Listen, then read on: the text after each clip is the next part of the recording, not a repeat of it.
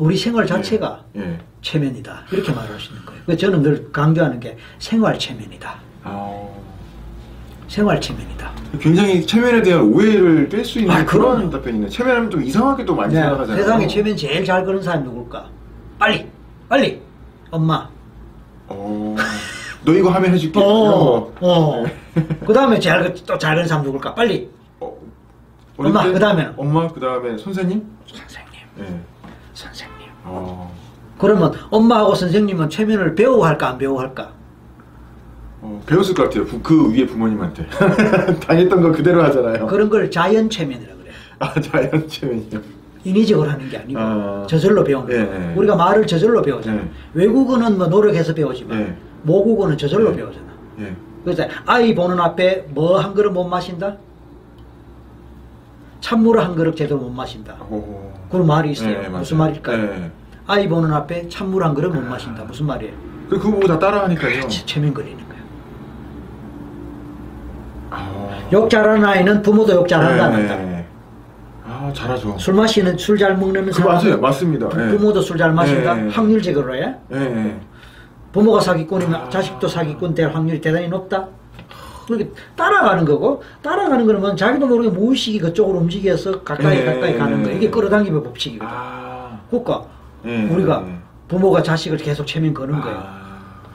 도둑놈은 예, 예. 넌 남의 물건 훔치지 마라 말은 하는데 훔치는 행동을 계속 보여주잖아. 음. 그러면 얘도 그걸 배우고 도둑놈이 되는 거야. 저도- 이런 걸 예. 생활 체면이라 그래요. 그렇구나. 저도 어렸을 때 부모님이 혼잣말처럼 하시던 말이라든가 저한테 했었던 말들 남아 있잖아.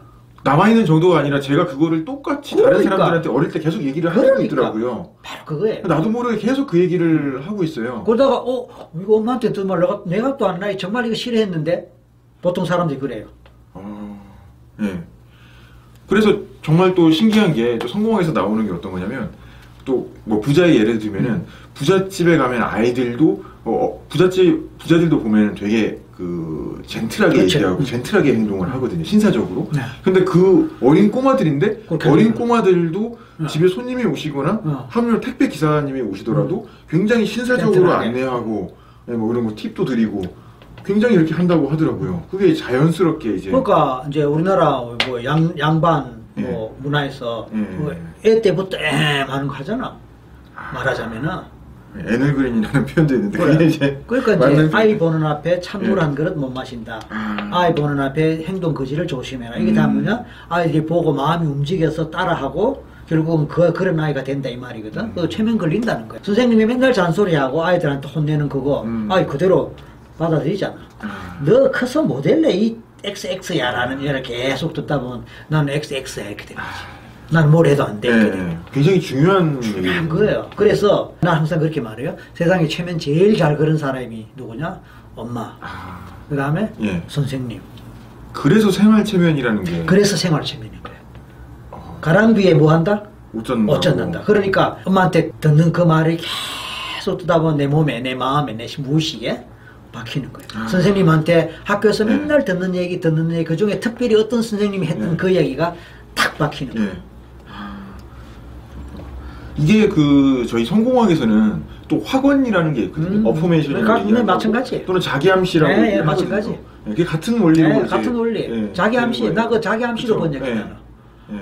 나는 앞으로 이렇게 할 것이다. 나는 이렇게 될 것이다. 뭐 예, 어쩌고 하는 그거. 나는 자기 암시로 예. 번역을 예, 해. self affirmation 이런 식으로 self suggestion, 예, self suggestion auto- affirmation 예, 예, 뭐 예. 결국은 이 용어의 차이고 내용 같다고 보죠 나는.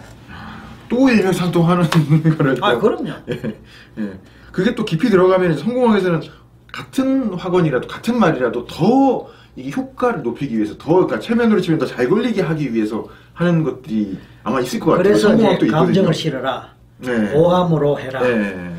이제 나는 이제, 이제 NLP 성공학을 해요. 음. NLP 성공학 네. 그 결국은 이제 다 네. 통해요. 그래서 의미 없이 네. 별 생각 없이 이 되풀이하기보다 시각화하고 음. 그죠? 몸으로 느낄 수 있, 네. 느끼고 뭐 그런 거죠. 아, 예.